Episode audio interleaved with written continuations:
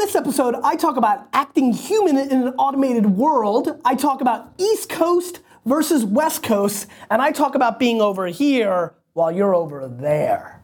You're watching episode 31 of the Ask Gary Vee show, as you know, and 31, little fun fact on that number, that is the newest number in my roulette gambling career because Misha, that's right, Misha, my lovely daughter, was born on the 31st. That got added to rotation. Xander born on the 17th. He's my youngest. But my grandma already had that number, so no new number because of Xander. Before we get into the questions this week, I want to obviously talk about the new thing. You might have noticed me mentioning it in the intro. I am now doing an audio podcast, which is up on iTunes. There's also a link right here and there's an RSS feed in that page on GaryVaynerchuk.com for all you Android users. Uh, and we're going to be on Stitcher and uh, you know all this other stuff probably Google this Play, week. Google Play this week. Uh, really enjoying it. Little fun fact for all of you that are listening right now. Episode 29 and 30 of last week, I was in San Francisco. The audio quality wasn't great, so we decided to take it out of the rotation of the audio. Uh, you're getting this one, so you'll see a little skip there. Also, episode five had that iconic issue, so you don't see that in the rotation. For all you video peeps, uh, now you have the ability to take me on the go when you're running or in the car if you're not sitting down and watching. Super excited about the podcast. Please sign up. You see what I'm doing, D Rock? Sign up, uh, enjoy it, pass it on. Lots of people in the podcast world enjoying that kind of stuff. I'm excited to be a part of it. Maurizio asks, I'm a self taught social media marketer. Is it worth doing a course on it when I'm applying for jobs? Marcino, you know, it's an interesting question. Uh, I'm self taught. I didn't take any courses in social media. I think it's done okay for me. Uh, but in general, I'm not a good student either. And I, don't, I never took a real substantial course in business or marketing either, and that's worked out all right for me. I think this is an answer that really matters based on being self aware. I think if you find yourself as somebody who, you know, in general, being a self taught social media expert in general, I'm cynical to that. I think 99% of you are clowns uh, and are just reading headlines and are not practitioners and don't go deep. I'm even scared of you taking a course because most of the courses I've seen when I've come and spoke at that class, when I vetted the teacher through the them interviewing me process, I've realized they were clowns. And so in a whole Ringling Brothers and Roddenberry circus kind of environment, uh, it all scares me. I would tell you the thing that most matters to me is to become the most surgical, deepest, knowledgeable practitioner you can be.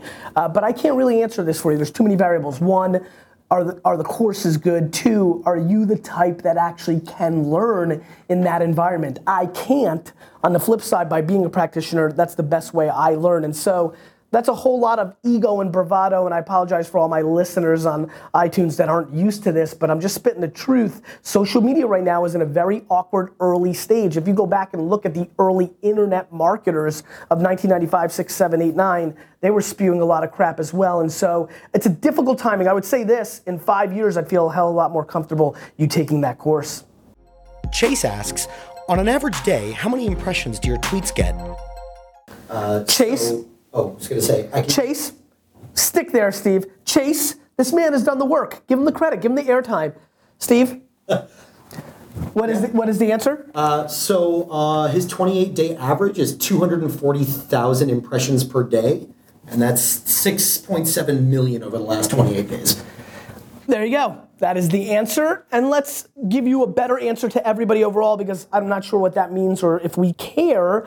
The more important question is how many of those impressions cared? What I can tell you is in 2011, when I had 100,000 followers on Twitter, I was getting more engagement, more interactions, selling more books, getting more people to watch my videos because of it. And this speaks to the thing that I most care about in the world the supply and demand of attention. Nothing else matters. Going to platforms early on when there's early tribes there and they're paying more attention, that is to me the upside of jumping into Snapchat early, the upside of jumping into new platforms like Vine early. You look at the first people that over indexed it on Vine, they are massively internet famous right now on YouTube and Snapchat and Instagram and other places along with Vine and the ones that are popping now on Vine are not getting to that same level. So the impressions, the reach, it matters, but the depth is what matters the most, and more importantly, the attention of that consumer on that platform. When something's new, it's a little more sticky. When a new song comes out, you listen to it a bunch of times and then it gets into rotation. Twitter right now is in rotation in a social media world versus where it was four or five years ago. And so, though my top line followers are more, it's my depth that I worry about. And that is a thesis and a strategy that all of you need to figure out across the board. Robert asks Back in the old school days of hip hop, were you East Coast, West Coast, or both? Robert, Biggie changed my life, so I'm East Coast. But I will tell you something. I'm gonna throw you for a real curveball, especially because it's good times in Cleveland right now. I'm a little bit more Cleveland. I was all in, and I mean, like, let's put all the pieces in here. I was all in on Bone Thugs and Harmony. Take me to the crossroads every time. East 99 is where you'll find me. Uh, so I'm a little bit more Cleveland. Hey Gary, it's Jason Calacanis. Uh, love the new show, and just a question for you: short or long videos? I like long ones. You do short ones. Who's right in this situation? What's the value of short versus long videos? Explain. Great question, at Jason. It's fun to see some of the internet famous peeps showing up on the show. Uh, you know, it's funny. I hear him say, "I like long ones. You like short ones." Wine Library TV was 30 minutes every day. Uh, so I've been in the long game, unless he's talking an hour, which is fine. But like now we're getting into nitpicking. Uh, I like both, and and here's what I would say: Avatar, three plus hour movie. People sat, listened to it, loved it. A tremendous Jerome Jarre, my partner in GrapeStory, six second Vine video. People love it, sit through it. I actually think, Jason and Vayner Nation, uh, that length has no variable on quality you need to play within your length, but you can watch an hour and 40 minute movie and think it sucks, right? Or you can watch a six second vine and think it sucks to counter my earlier point of those quality outputs within those time lengths. And so to me, um, which one's better? Both. Uh, you know, because I'm a positive guy, somebody would say neither. Uh, and uh, and I think it comes down to what are you doing within those constraints, and I think it becomes contextual. The skill it takes to make a three-hour feature film is very different than the skill it takes to make a six-second Vine video or 15-second Instagram video to capture somebody's attention. And so uh, that's my answer. George asks, "What's your take on marketing automation software?" George, the key here is, you know, I'm not a huge fan of automation. I've talked about that at nausea. As a matter of fact, once and for all, because it keeps coming up, and I know a lot of people are now new listeners on iTunes. If you ever get a tweet from me, or reply to a YouTube comment, or reply in the Facebook comments like I did all weekend, it is me. There is no outsourcing of my engagement. I had to make a video to prove it this weekend. I don't know if you guys saw that, like to prove that it was me tweeting. It is me. The way to humanize automation for people that want to send out things is the follow up. So if you put something out and you schedule it, not my style, I'm against that because here's what's dangerous about automation, especially in social and email. For all the people, I had a lot of friends and I killed them on this. Let's go back to a very sad day the, uh, the Boston uh, Marathon uh, massacre, right? Uh, after that happened, over the next hour or two, the amount of people that tweeted promotional buy my book, check out my show, sign up for my course, my friends, I was emailing and DMing them and saying, you are ruining your brand. You are, there are 40 people right now that will never respect you again because of what you're doing. And so, in a world where everything is real time, scheduling is dangerous for those anomaly moments where you can look really bad and don't let mainstream media pick you up that you're promoting your book after the president's been shot or a building's been exploded or a terrorist act happened because that can be the end of your career completely. To me, that is not worth the upside of the automation. But if you go the automation route, fine. Here's how you make it human. You act human behind it. You put something out, people are engaging with it. You come in humanly and engage it. This will be always a debate that I'm in a minority, which is I want to scale the unscalable in a world where people are trying to use modern technology to scale. It's as simple as that. I'm countercultural. I'm over here. You're all over here. You're all over here. I'm over here. And I will stay here because I believe in it. And I believe in it not because I'm romantic or zen or, or such a great guy. I believe in it because I think it sells shit. Audiocast peeps, you know, can I call it an audio, audio cast, by the way? Or do I have to keep Eh, podcast. Fine. yeah, by, sorry. by the way, don't edit this, D Rock. All right, podcast people, psst, podcast people, don't don't edit it, D Rock. I want this whole thing running. Uh, psst, podcast people. Uh, obviously, since this is like the first episode where like both are living, I had to put a secret piece of content for you. So.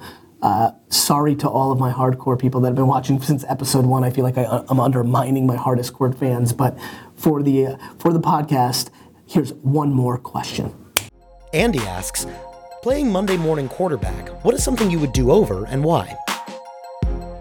I'm going to share something with you guys that I've never shared before. Uh, as you guys know, I don't talk a whole lot about losing or making mistakes outside of like passing on Uber in the first round. I don't like to talk about that that much, but I've made my share. Not mainly, by the way, not because I don't want you to think that I don't lose or that I'm so great, because honestly, I'd prefer it to be the other way.